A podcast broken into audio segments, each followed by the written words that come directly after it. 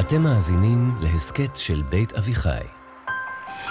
תפתח לרווחה את שערי המולדת לכל יהודי. שהניצחון איתנו. כן, כנראה מהפך. הדמוקרטיה הישראלית ניצחה. כמו לוויתן שאיבד את חוש הכיוון. בעד חיסול הטרור. אלימות היא כרסום יסוד הדמוקרטיה.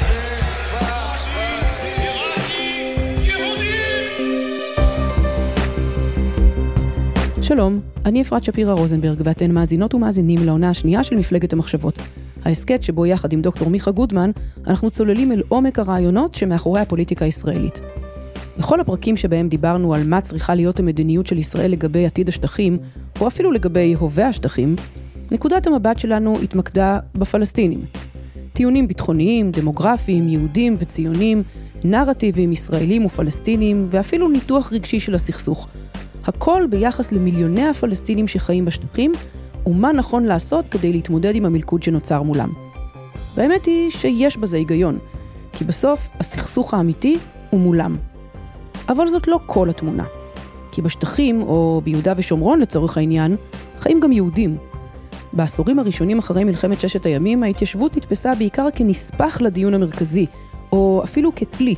הימין ראה בה אמצעי להרחבה ולחיזוק הריבונות הישראלית בשטחים, והשמאל ראה בה מכשול הרסני בדרך לשלום. אבל היום, כשבשטחי יהודה ושומרון חיים למעלה מחצי מיליון יהודים, ההתיישבות היא כבר ממש לא רק עוד טיעון בוויכוח. היא הפכה להיות נושא בפני עצמו, והיחס עליה הוא בעצם מיקרוקוסמוס של הדיון כולו. שלום מיכה. שלום אפרת. זה לא סוד, ואנחנו כבר הזכרנו את זה כמה פעמים בפרקים האחרונים, שאנחנו התעלמנו בכל העונה הזאת מנושא מאוד מאוד גדול. כל סוגיית ההתיישבות, זה נושא שלא התייחסנו אליו, ואנחנו לא סתם לא התייחסנו לנושא הזה. ההתיישבות היא לא עוד טיעון במערך הטיעונים שאותם ניתחנו לאורך העונה. זה עולם שלם שמעורר אמוציות נפרדות ומעלה טיעונים אחרים, ואי אפשר להשתמש בו כטיעון, צריך להפעיל את כל מה שלמדנו לאורך כל העונה עליו. אפשר אפילו לומר שכל העונה דיברנו על הוויכוחים שיש בין ישראלים ביחס לפלסטינאים, ולא דיברנו על הוויכוחים שיש בין ישראלים ביחס לישראלים שחיים ביהודה ושומרון. נכון. וזה- באמת את צודקת, זה לא עוד טיעון במסגרת השיחה, זה שיחה בפני עצמה. עצמאית, אוטונומית, אבל כמו שאת אמרת, היא מנקזת אל תוכה את כל הסוגי טיעונים וסוגי אינטואיציות שיש בשיחה הגדולה יותר, וננסה למפות את עיקרי הטיעונים שיש בשיחה הזאת, מתוך ניסיון להקשיב באופן רדיקלי לכל הצדדים. אוקיי. אז איך מתחילים בכלל לדבר על ההתיישבות? בוא נתחיל באינטואיציה שיש לרוב הישראלים, אבל לא לכל הישראלים. רוב הישראלים לא מתייחסים אל כל ההתיישבות באותה צורה. רוב הישראלים, יש איזושהי אינטואיציה שיש רצף. מישהו פעם כינה את זה, יש שטחים light ויש שטחים הארדקור. תראי, נניח הגבעה הצרפתית. זה שטחים, זה מעבר לקו הירוק. קהילה הבינלאומית רואה בזה אזור לא חוקי. אף על פי כן רוב הישראלים לא חושבים שזה שטחים. כן, או מי שנוסע מתל אביב לירושלים דרך כביש 443, לא מרגיש שהוא עובר כן. בשטחים כבושים. דרך אגב, מי שעובר בכביש אחד באזור של הטרון, כן. לא חושב שהאזור של הטרון הוא שטח כבוש. אז האינטואיציה של ישראלים ביחס לאיפה זה השטחים, הוא לא תואם את הקו הירוק. אז נניח אם גבעה הצרפתית זה בכלל לא שטחים עבור רוב הישראלים, ומעלה אדומים, קצת יותר שטחים. כן, זה light, וגוש עציון זה כזה קצת פחות לייט, ועופרה בית אל זה הארדקור. זה כזה ממש שטחים, וחברון זה כזה סמל. היפר סמל, שטחים, כן. ומאחזים לא חוקיים על אדמה פלסטינית. זה הצד השני של המתרס. רוב הישראלים מרגישים שיש כזה רצף, יש יותר שטחים, פחות שטחים. יש יישובים שהם לא רק לגיטימיים, אלא אף אחד לא מטיל ספק בזה שבכלל אפשר להיות עליהם שאלה, כמו הגבעה הצרפתית או מעלה אדומים. ויש אזורים שהם בעיני רוב הישראלים לא לגיטימיים, כמו מאחז לא חוקי על אדמה פלסטינית. אז יש כאן עבור רוב הישראלים רצף, אבל לא עבור כל הישראלים. יש ישראלים שאין כאן רצף, אלא יש כאן דיכוטומיה. שוב, פה אנחנו מתייחסים בתבניות המחשבתיות שלמדנו. אה, לאורך אה, חלק מהפרקים, זה שאנחנו לפעמים מסתכלים על דברים בצורה דיכוטומית, ואפשר לעבור להסתכל על דברים בצורה של רצף, של מנעד. רוב הישראלים כן מתייחסים כן. אל השטחים, אבל יש ישראלים האידיאולוגים הכי הכי גדולים, בשמאל ובימין, כל השטחים, כל סנטימטר, יש לו את אותו משקל. אתה יודע, אני חושבת שאבי התפיסה הזאת בשלב מסוים בקריירה הפוליטית שלו זה אריאל שרון, שאמר דין נצרים כדין תל אביב. נכון, הכל אותו משקל. אבל אני אכנס רגע בתוך רזולוציה לתוך יהודה ושומרון עצמה. נניח בשמאל יש לי חברה מאוד מאוד בשמאל הכי רדיקלי בלוס אנג'לס. אמרתי קודם 443 היא לא תיסע על כביש 443. רגלה לא תדרוך בגדה המערבית. הטמעה. כן, ואז אמרתי אז תקשיבי אז כדאי לך גם לא לנסוע בכביש אחד. את לא יכולה לנסוע לירושלים, את תגיעי רק עד לטרון. אז נניח אה, עבורה הגבעה הצרפתית דין הגבעה הצרפתית כדין אה, חוות גלעד, הכל טמא באותה מידה. ויש בהתיישבות כאלו שמרגישים שפינוי מאחז לא חוקי על אדמה פלסטינית כפינוי מעלה אדומים. וחלוקת ירושלים, הכל ברטוריקה עם פאתוס כל כך גדול. ושהימין הממש עמוק, הכל קדוש באותה מידה. וצריך להילחם על כל מילימטר באותה מידה. בשביל השמאל העמוק, הכל טמא באותה מידה. אבל רוב הישראלים, שהם לא בימין העמוק והשמאל העמוק, ששוב פעם אנחנו רואים ששתיהם הם הפוכים בדעות שלהם, אבל זהים בתבנית המחשבתית שלהם, של הכל או כלום, הכל קדוש באותה מידה, הכל טמא באותה מידה, רוב הישראלים הם כזה, תלוי. לא הכל קדוש באותה מידה ולא הכל טמא באותה מידה. נכון אנחנו מדברים על חשיבה דתית לפוליטיקה? כן. את יודעת שיש מחקרים על האולטרה אורתודוקסיה, על לידת העולם החרדי אם תרצי. ואחד החידושים של האולטרה אורתודוקסיה זה שהם מתייחסים אל כל התורה באותה מידה של חומרה. אז הביטוי להקפיד על קלה כבחמורה. כן, אז הביטוי להקפיד על קלה כבחמורה שאולי המקור שלו זה פרקי אבות הוא פתאום צף במאה ה-19. יש מי שאומר במייסדים של האורתודוקסיה בהונגריה את המשפט המדהים, מנהג כעשרת הדיברות דמי. זאת אומרת, אנשים ששומרים על מצוות יודעים שיש מנעד, יש נניח עשרת הדיברות זה כזה, עשרת הדיברות, נכון? ומצווה מהתורה זה מצווה מהתורה. ודרבנן זה דרבנן. דרבנן. ש- ומנהג זה אפילו מנהג. לא. מנהג זה הכי light, נניח יש הבדל, ברור לכולם, שעבור אשכנזי לא לאכול קטניות, לבין לא לאכול חמץ. לא לאכול קטניות זה מנהג, אם מתפלק לך לא נורא, אבל לאכול פיתה זה משהו אחר, נכון? כן. אבל פתאום מופיעה האורתודוקסיה ואומרת הכל חמור באותה מידה. והנטייה להשטיח, להפוך אין מנעד, זו נטייה אולטרה אורתודוקסית, ויש גם אולטרה אורתודוקסים בפוליטיקה. בימין ובשמאל אין הבדל בין דאורייתא דרבנן ומנהג, בית אל, מעלה אדומים וגבעה הצרפתית, אין הבדל, הכל באותה מידה. בשמאל פסול באותה מידה, לא חוקי באותה מידה, בימין קדוש באותה מידה, קטסטרופת הפינוי היא קטסטרופה שהיא זהה בעוצמתה אם היא מתממשת, ובמובן הזה אנחנו רואים איך חשיבה אולטרה אורתודוקסית מיובאת מהדת לפוליטיקה ומייצרת חשיבה דיכוטומית. אוקיי, אבל בואו נשים את הקבוצות שכן מתבוננות על ההתיישבות בצורה דיכוטומית רגע בצד, ובואו נדבר על המנעד הזה, שאתה אומר שמרבית הישראלים, יש להם איזשהו מנעד ביחס שלהם להתיישבות. אז בואו נכון. ננסה לפרק את היחס להתיישבות ואת המנעד הזה, איך אפשר לפרק אותו, איך אפשר לאפיין אותו. אני לא חושב שמישהו ניסח את זה, אבל בוא, אני חושב שיש כמה אינטואיציות כאן. בוא נחשוב על זה. אה, אינטואיציה אחת, נורא מעניין שישראלים מתייחסים אחרת ליישובים שנוצרו על ידי תנועת העבודה, על ידי מפא"י, על ידי השלטון כשהיה כאן בין 67 ל-77, לבין יישובים שנוצרו על ידי גוש אמונים. משום מה, קליה ומצפה יריחו הם יישובים שהם לא מאוד רחוקים אחד מהשני, והם שניהם שטחים באותה מידה. שתיהם שטחים באותה מידה, אבל ישראלים מרגישים שקליה זה ממש לגיטימי, כי זה של המפא"יניקים, ומצפה יריחו זה כזה דתיים, כיפות גדולות מתנחלים. כאלה, מתנחלים. כן. אפילו אני מהמרת שהקיבוצניקים שגרים בקליה לא חווים את עצמם כמתנחלים. נכון, אז שימי לב, מה שקובע לגיטימי לא לגיטימי לפעמים זה הסוציולוגיה ולא הגיאוגרפיה. כן, שזה כמובן גם רלוונטי לכל יישובי וקיבוצי בקעת הירדן. נכון. משום מה, מה שנתפס יותר כלל ישראלי זה היישובים שנוצרו על ידי תנועת העבודה, וקצת יותר שנויים במחלוקת, יישובים שנוצרו על ידי תנופת הליכוד. אז הגורם המיישב הוא מנבא אחד. מנבא אחד. אוקיי. מנבא נוסף, זה גם קריטריון מפא"יניקי, החשיבות הביטחונית שעליו יש את היישוב. אחרי 67, יגאל אלון שרטט מפה, שהוא שרטט את האזורים שיש להם חשיבות ביטחונית גדולה, ואזורים עם חשיבות ביטחונית פחות גדולה, ובמשך הרבה שנים, אני לא יודע אם זה עדיין קריטריון חי, ישראלים חשבו שרבין השתמש בקריטריון הזה, הוא קרא לזה יישובים ביטחוניים ויישובים פוליטיים. יישובים ביטחוניים זה יישובים שהם על שטח שיש לו חשיבות ביטחונית גבוהה, כמו בקעת הירדן, ולכן זה קריטריון שמנבא לגיטימיות ציבורית גבוהה יותר, זה קריטריון שני. כן, החשיבות הביטחונית, צריך להבין פה, זה לא חשיבות ביטחונית כמו חומה ומגדל, שכאילו בכלל, שצריך לרצף את השטח ביישובים, וככה להפעיל ריבונות על כל השטח. זה ממש, במובן הצר של המילה חשיבות ביטחונית, שהיישוב הזה, קיומו של יישוב במקום מסוים, מגן על מדינת ישראל, כן. מבחינה ביטחונית. הוא חיץ בפני משהו. נכון. האזור שעליו היישוב, התפיסה הביטחונית של יגאל אלון, בקעת הירדן זה חגורת ההגנה של מדינת ישראל, צריך ליישב את בקעת הירדן כדי להבטיח את המשך הנוכחות הצבאית שלנו בבקעת הירדן, וזה קריטריון שני. קריטריון שלישי, נורא מעניין שהוא לא מתכתב עם הקריטריונים הקודמים, הגודל של היישוב. הרבה פעמים מידת הלגיטימציה הציבורית של יישוב תלויה בגודל שלו. ואולי הדוגמה הכי טובה כאן זה העיר אריאל.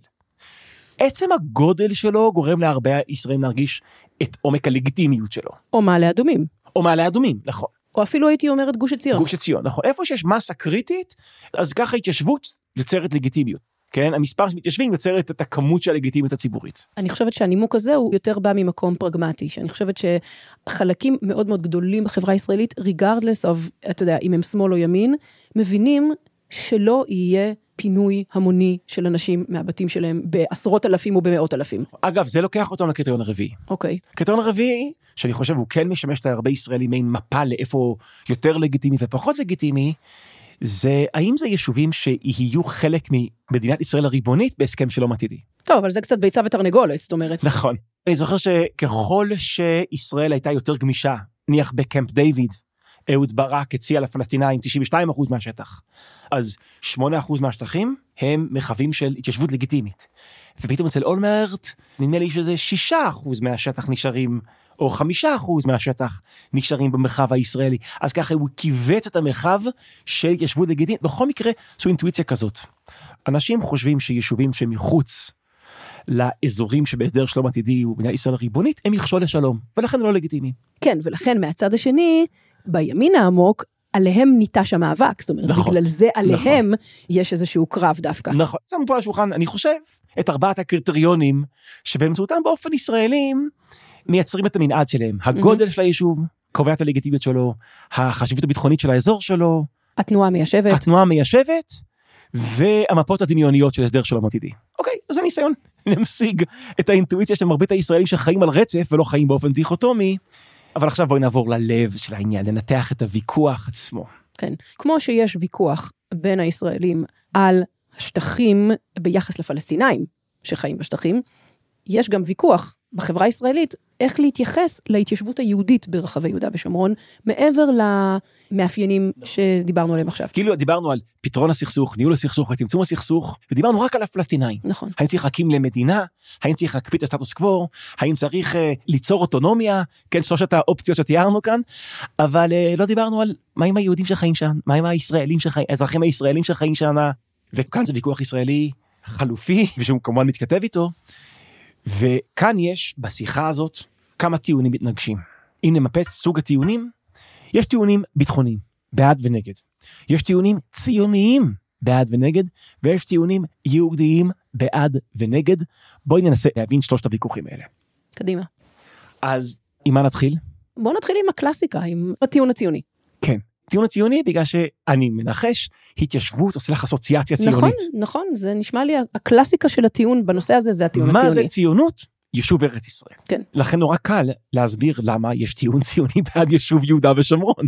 כל מה שאמרנו על מי התנועה המיישבת וכולי, יש שם איזושהי אינטואיציה שמפא"י יישבה את השטחים האלה וזה, הייתה להם מוטיבציה ציונית ברורה, ובאמת ב-67 השמאל, רובו, רובו, לא כולו צריך להגיד ביושר, היה בעד יישוב האזורים האלה. נעשה משחק אסוציאציות. מה עושה ציונות? התיישבות. זה נכון. כאילו עם מעדר וחומה ומגדל, זה, אז לא קשה להסביר למה יש טיעון ציוני בעד, אבל אני כן רוצה לשים את הטיעון הזה על השולחן בשתי קומות. קומה ראשונה, חלק, לא כל, חלק מהפרויקט הציוני, זה להדביק את ההווה היהודי אל העבר היהודי. איך עושים את זה? לייצר חיים יהודיים משגשגים, עכשוויים ומודרניים, בתוך המרחבים העתיקים, הקדומים, מולדת העם היהודי. זה היה הפרויקט הציוני, והוא מתממש בשיאו ביהודה ושומרון. דיברנו על זה, רק חזרנו על זה, אני רוצה עכשיו להוסיף עוד משהו. מי שבא ואומר שאסור ליישב את יהודה ושומרון, עכשיו זה טיעון שהוא תקף ברגע שהקמנו יישובים ביהודה ושומרון. מי שבא ואומר אסור לבנות שם, זאת אומרת הקפאה, או צריך לצאת משם, פינוי. זאת אומרת עקירה, קשה שלא לייצר אמירה ציונית הרסנית שנובעת מזה. זה נובע מתיאוריה שהקשר שבין פעולות לנרטיבים זה קשר דו-סטרי.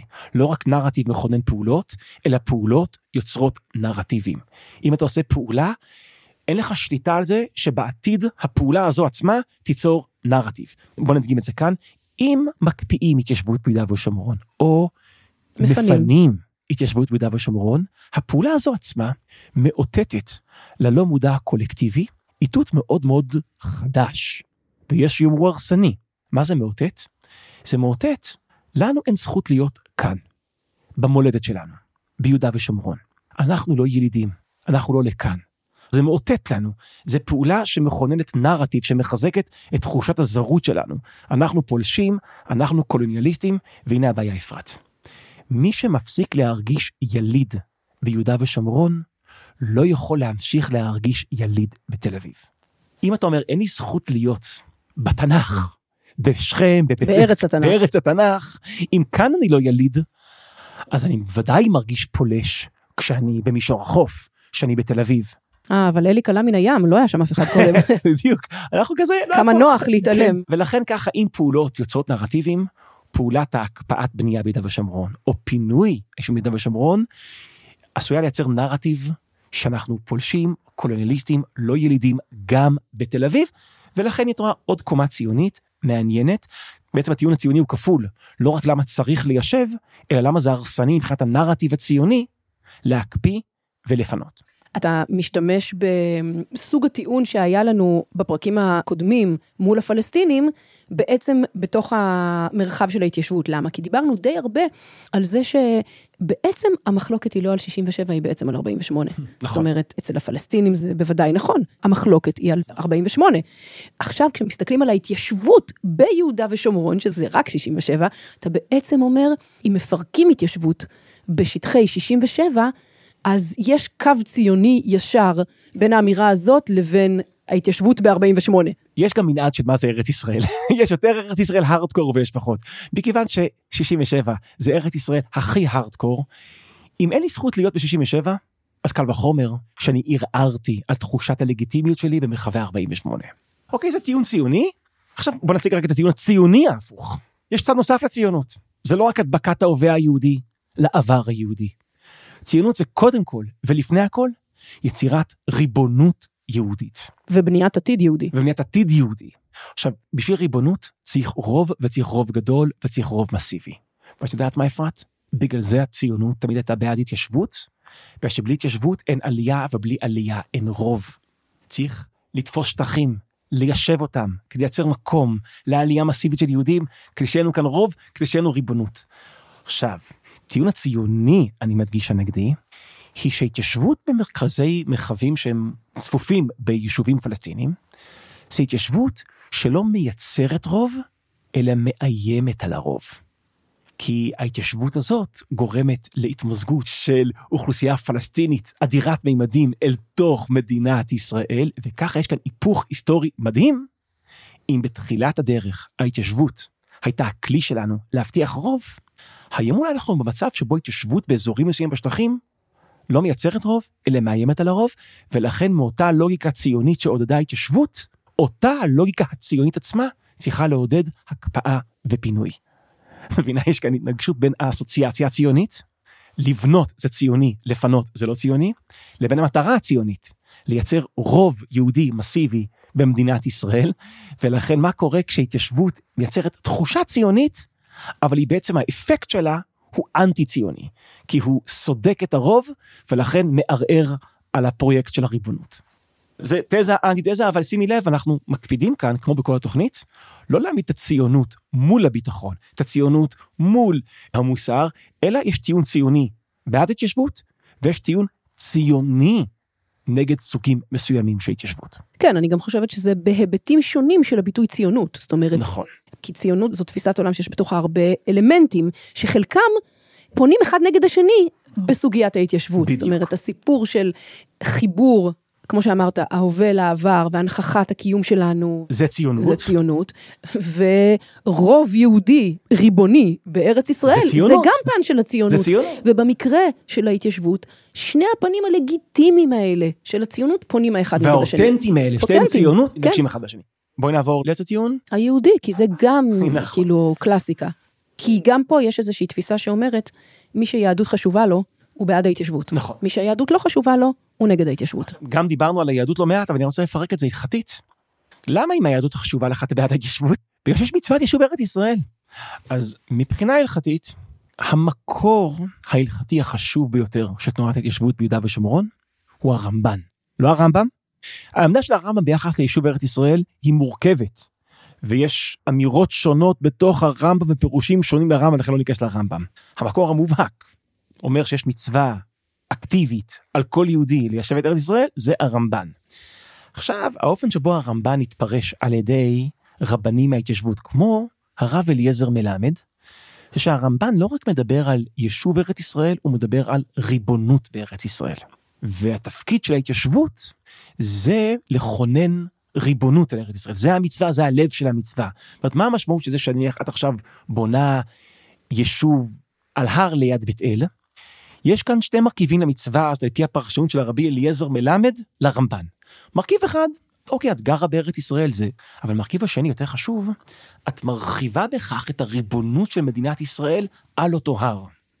ולטענתו, על פי הרמב"ן, זה מה שהוא מכנה עיקר המצווה. עיקר המצווה זה ריבונות של עם ישראל על ארץ ישראל, שכמובן המסגרת שבאמצעותו עם ישראל ריבון על ארץ ישראל זה מדינת ישראל.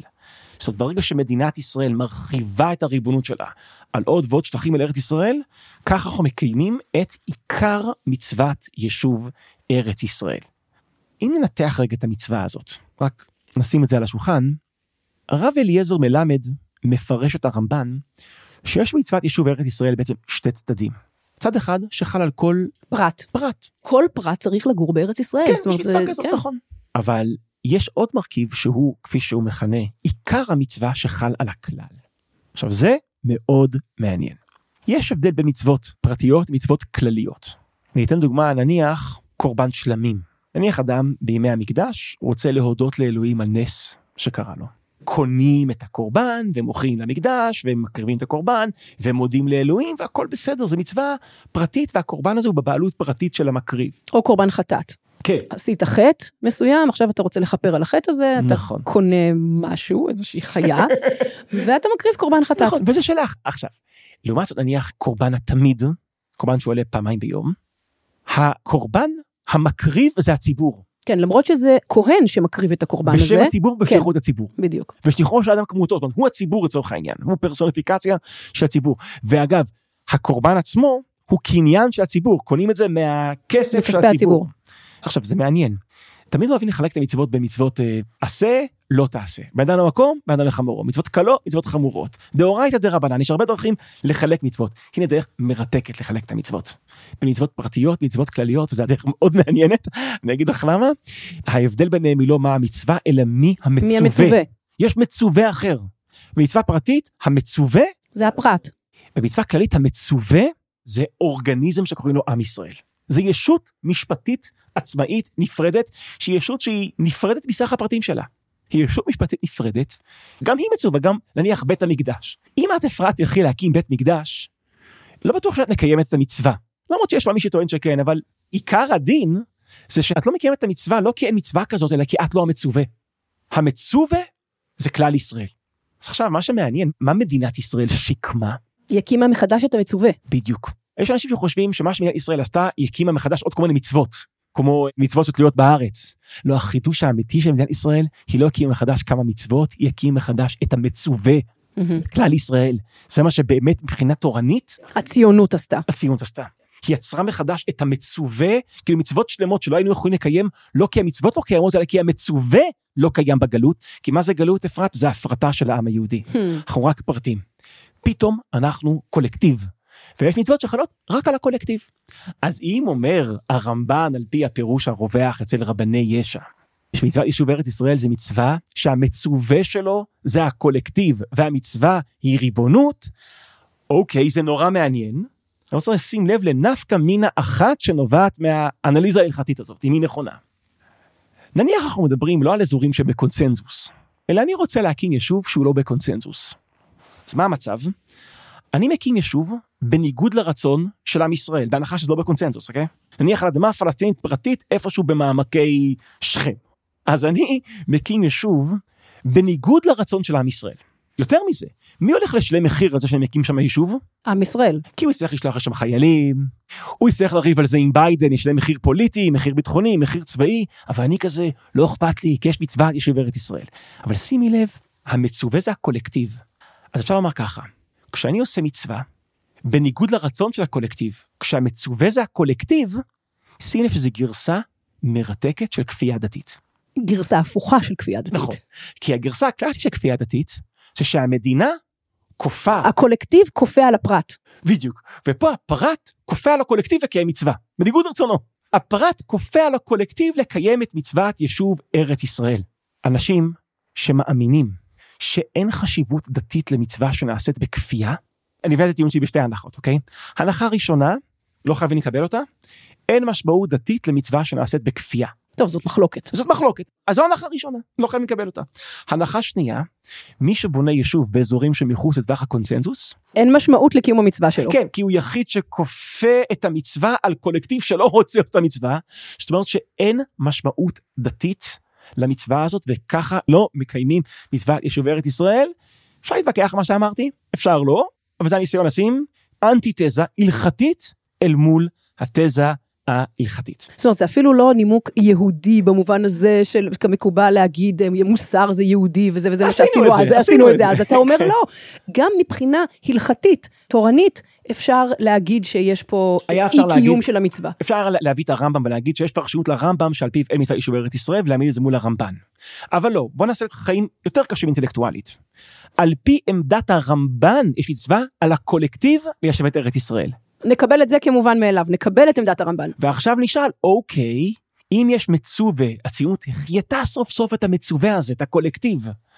ועכשיו יש אזור, כל ההבחנה שהיא רק רלוונטית באזורים שלא בקונצנזוס. כן. אפרופו החלוקה, כאילו זה לא נכון. לגבי קיבוץ קליה, זה לא לגבי כן. אולי העיר אריאל ומעלה אדומים נכון, זה- זה וכל הבחנה- הקטגוריות זה של ה... הבחנה שהיא רלוונטית לאזורים שלא בקונצנזוס, אז יש כאן כפייה דתית הפוכה, לא שכמו נניח... של פרטים על הכלל. בדיוק. אגב, אפשר היה לומר שאולי יש פוליטיקאים, בעיקר מהאזורים היותר חרדים, שאין להם בעיה שהמדינה תעשה כפייה דתית, אבל זו כפייה דתית קלאסית, של המדינה על הפרטים. כן. פה יש, בזירה של הציונות הדתית דווקא, בגרסה המשיחית שלה, כפייה דתית הפוכה של הפרטים על הכלל, ויכול להיות שחושבים שיש לזה משמעות דתית. אני רק שם לב למי שחושב שאיפה שיש כפייה דתית, אין לזה ערך דתי, אז יש כאן מצווה שהיא מרוקנת מתוכנה הדתי. אוקיי, נעבור לזירה השלישית של הוויכוח, זירה נורא מעניינת, הזירה הביטחונית. אז תראי, כאן הכי אינטואיטיבי להגיד שאין שום משמעות ביטחונית להתיישבות. עכשיו זאת הבחנה שצריך לעשות, אני זוכר שיחות שלי עם זה עם רותי גביזון עליה שלום. אומרת רותי גביזון, גם אם יש משמעות ביטחונית ליהודה ושומרון, והיא סברה שיש משמעות ביטחונית ליהודה ושומרון, למה צריך שם יישובים? מספיק שיש שם את הצבא. שהצבא יהיה שם, יהיה נוכח שם, ושוב, אנחנו לא מדברים כאן בפרק הזה על הנוכחות שלנו בשטחים, אנחנו מדברים על היישובים, זהו. על היישובים, אז- על, אז- על אז אומרת- הישראלים שחיים שם. זהו, אז אומרת רותי גביזון, אז רק כשצבא יש שם, מה צריך יישובים? ואגב, זה טיעון מאוד מאוד רווח, יצא דוח מאוד מעניין של מכון מחקר מולד, שבונה את הטיעון ש... בוא נפרק את היישובים, וצה"ל יישאר שם בשטחים. כן. זה אגב גם כן פותר את הבעיה שדיברנו עליה, את המלכוד. ויש אפילו תקדים שבמלחמת יום כיפור, הצבא צריך היה לפנות יישובים מרמת הגולן.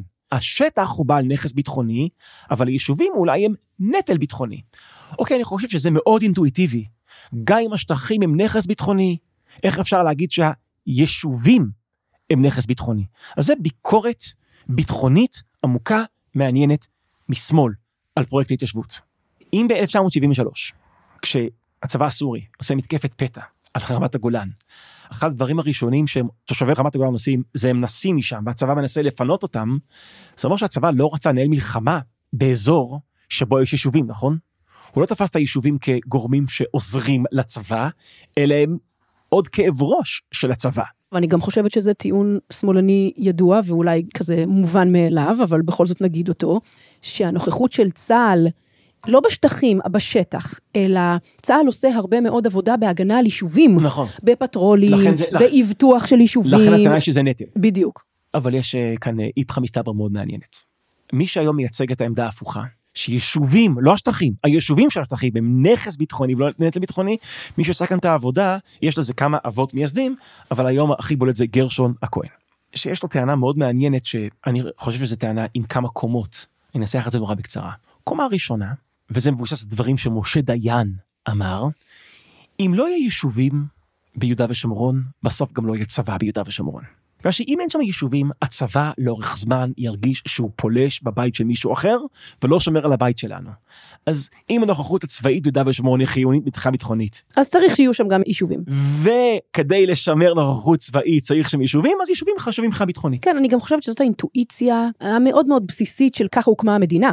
איפה שחשוב שנהיה מבחינה צבאית, מקימים יישובים. נכון. כדי לייצר עובדות בשטח. אז זה כאילו, אחרת לא יהיה אפשר להחזיק שם לאורך זמן, לא את הלגיטימציה הלאומית, וגם לא הבינלאומית, להחזיק צבא בשטח, אם אין שם יישובים בשטח. הצבא מרגיש בבית ולא בבית של מישהו אחר, בגלל שיש שם רשת של יישובים. אז זה טיעון אחד בעד היישובים. טיעון ביטחוני. טיעון ביטחוני שני, גרשון הכהן טוען שזה גם נכס ביטחוני מבחינת זה שזה לא רק מייצר לגיטימציה לנוכחות של הצבא, זה גם מגביר את האפקטיביות של הנוכחות של הצבא. וזה משתי סיבות. סיבה אחת, עצם זה שיש רשת של יישובים, שיש שם מרקם חיים, שחיים שם, שנוסעים שם, זה בפני עצמו חוסך המון נוכחות צבאית. צבא בחומת מגן, הוא לא צריך לפרוט את הכוחות שלו, יש כבר... תשתית. יש תשתית. זאת אומרת, גרשון הכהן טוען שיישובים ביהודה ושומרון הם כמו כזה frontiers, אנשים בספר, והמתיישבים יש להם תפקיד במסגרת המערך. סוג של בסיסים צבאיים כזה, כן. לעת מצוא. ממש, ככה בדיוק הוא טוען. ולכן אפשר להשתמש ביישובים כמעין בסיסים צבאיים שלא צריך לתחזק אותם כל הזמן, כי יש שם פשוט חיים, ומשם לצאת למבצעים נגד טרור. ולטענתו, אני לא יודע אגב מה האמת כאן, אבל טענה מאוד מעניינת שכדאי לבדוק אותה, זה חוסך המון כוחות צבאיים.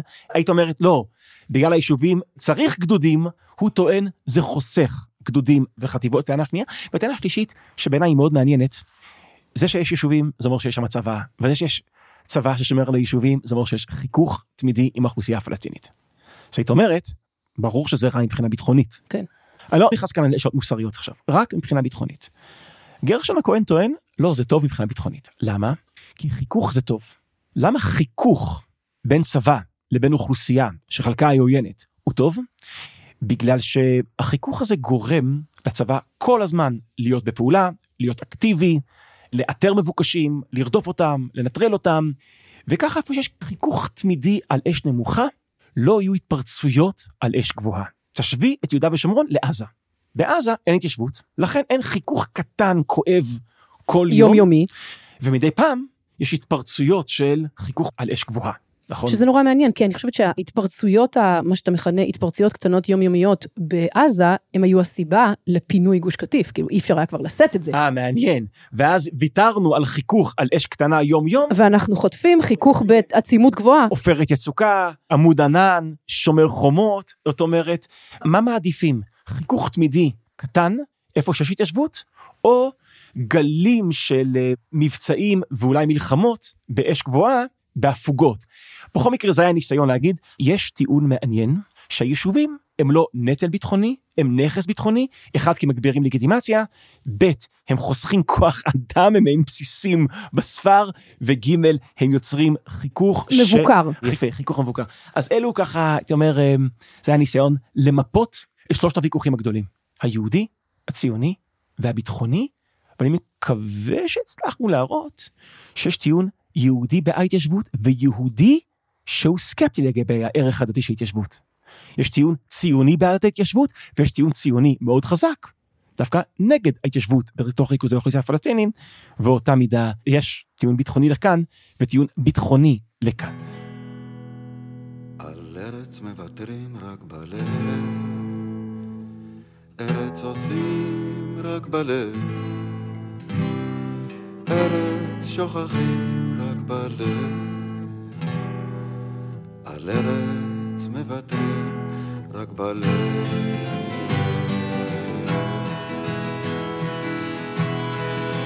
רק בלב.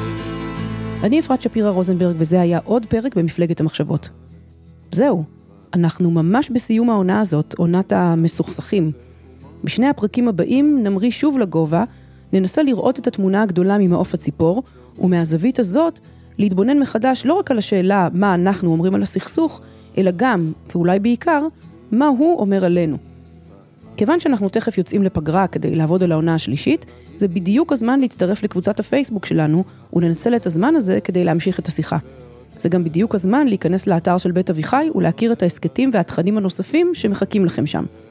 תודה לניר לייסט ולאור שמיר שעורכים אותנו, לאייל לויט ולאריה גולדין שמפיקים אותנו, ולניבה גולדברג שמשייפת ומנגישה אותנו.